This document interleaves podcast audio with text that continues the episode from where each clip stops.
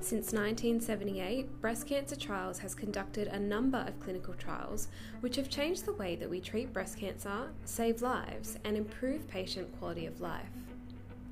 We spoke with one of our founders, Professor Alan Coates AM, about the ANZ 8101 and BIG 1-98 clinical trials, which were practice-changing research and still have relevance today. Professor Coates discusses the changes he has seen to breast cancer treatments as a result of these trials and his excitement about the future of breast cancer research. I'm Alan Coates, and for a number of years, mainly last century, I was involved as the chair of the scientific committee of what was then the Australia New Zealand Breast Cancer Trials Group, now Breast Cancer Trials. We're interviewing you on some of the achievements that Breast Cancer Trials has made since 1978. Why was there a need for a clinical trials group at that time? At the time, all sorts of people had individual ideas about how to treat a patient with cancer, but there wasn't a lot of evidence about which was a better way to go. An individual experience of 2 or 3 cases often changed a treating doctor's opinion. That's not scientific, and the trouble is that you get different answers for different small experiences. The way to get around that is to do proper clinical trials which compare policies that give you an answer. How do you apply them next? And so by the time I got back from training overseas in the late 1970s, there were quite a number of people who had experience of doing clinical trials in various parts of the world, UK, United States particularly, and were setting up to do them here. The breast cancer group was the first organised group to do trials in any particular cancer in this country, with the possible exception of the paediatricians who'd done a few things in childhood leukaemia a few years earlier.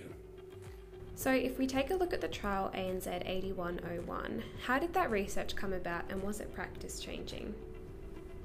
8101 was an important trial. It was a successful trial that the group ran, but it wasn't the first trial the group ran. And to put it into context, our first generation of trials compared policies in treating women with metastatic breast cancer. Should they start with a hormone treatment? Should they start straight into chemotherapy? Or is it better to use both together?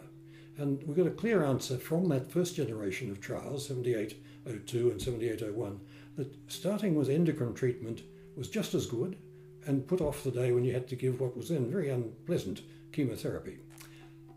8101 was a separate trial for the women who had already required chemotherapy, and it was asking questions again, trying to make life easier for women, because in those days, side effects of chemotherapy were even worse than they are now. We didn't have the same ability to control, particularly nausea and vomiting, which was a major problem with all of the drugs we used, and particularly some of the newer ones we were beginning to use in the 1980s.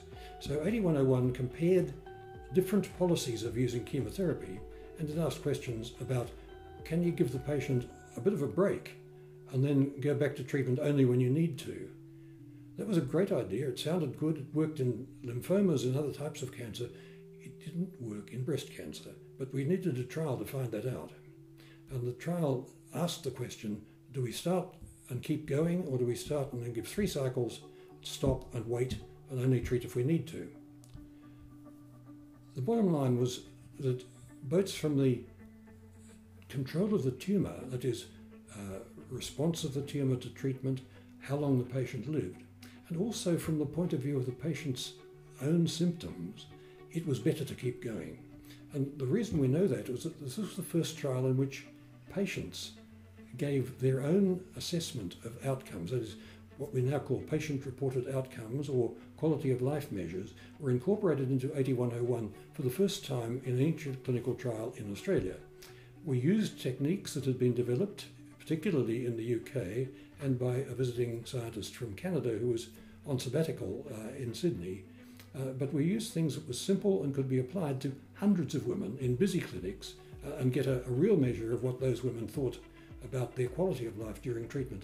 And the answer was very clear, that in this particular comparison, the quality of life of patients who continued treatment it continued to improve, whereas when we stopped treatment, tried to give the patient a break, quality of life deteriorated. And so the idea of giving a treatment holiday in breast cancer didn't work.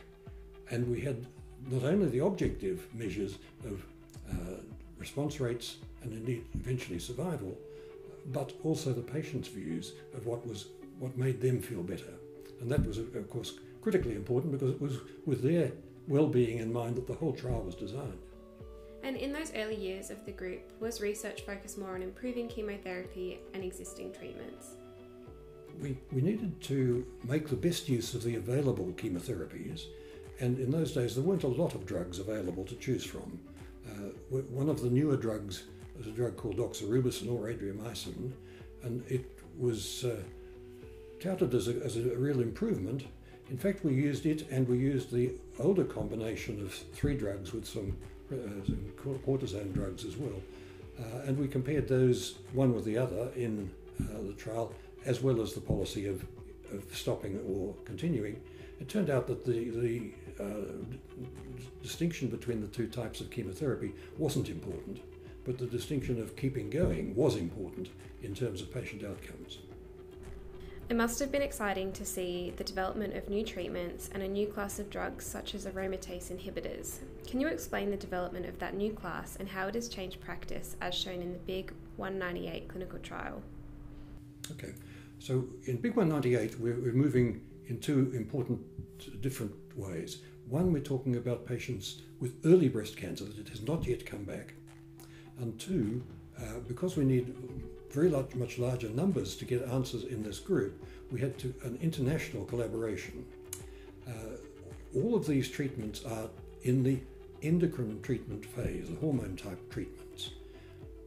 The mainstay, the established drug, was a drug called tamoxifen, which is undoubtedly the best drug I saw in all the years I was practicing.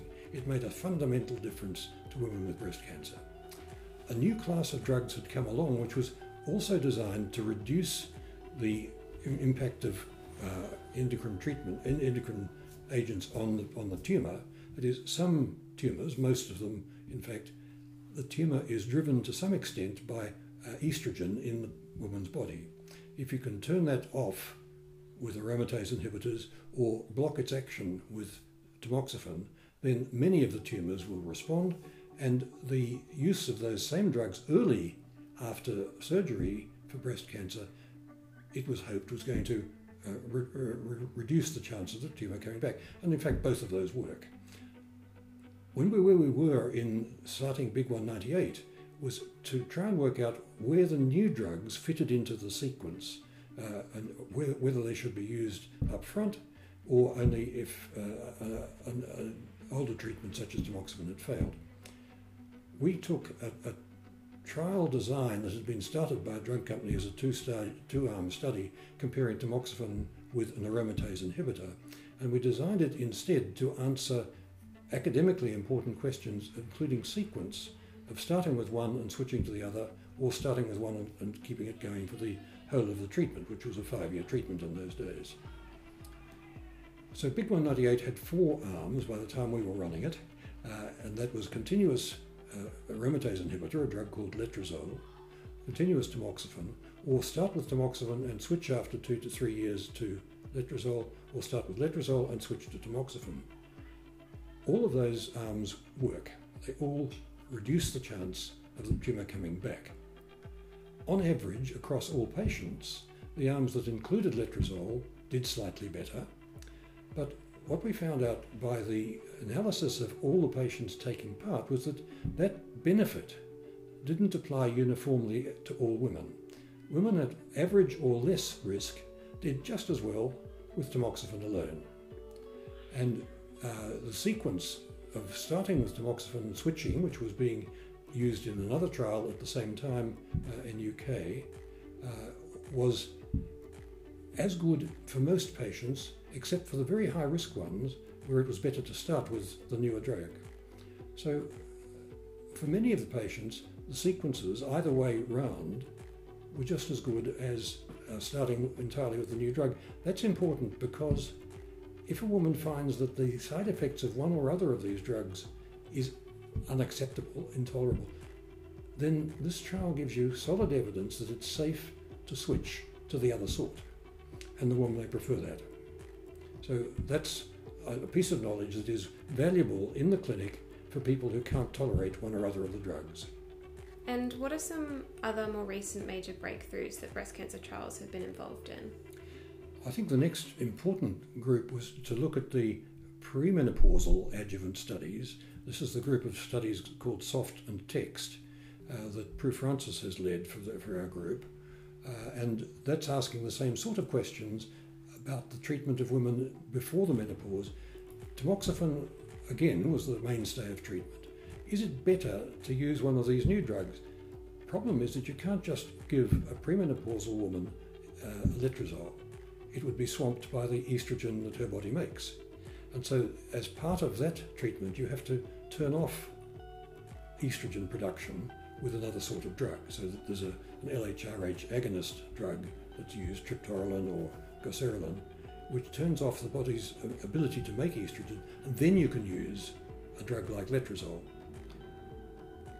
Stopping the estrogen production in and of itself was another possibility, so that with some of the arms that were used in these studies were tamoxifen alone, tamoxifen plus the blocker, or the blocker making it possible to use letrozole. And again, it depends on the degree of risk, and Dr. Francis will tell you more about the details of this, but it seems to me that the complicated treatments, the ones that involve stopping estrogen production and then using a drug like letrozole, are beneficial, but they're beneficial particularly for women at higher risk.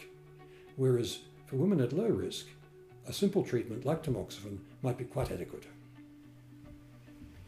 And do you think clinical trials will be just as relevant for improving and discovering new treatments as they have been in the past?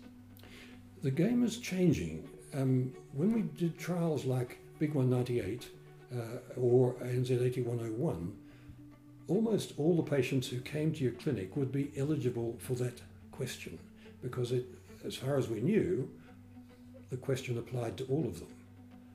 Nowadays, we're finding out so much more about the subgroups within breast cancer that the group of patients for whom any particular treatment question applies is smaller and smaller.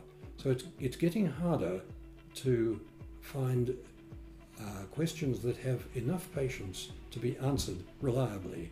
And that's requiring a great deal of collaboration internationally to get the numbers required for the statistics to work on groups of patients that are increasingly defined by molecular subtypes that we now understand in breast cancer.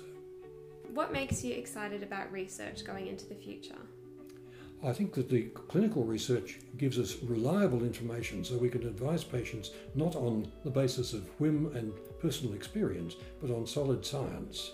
And that's what the last 50 years of clinical trials have contributed to the well-being of the next woman who comes through the door.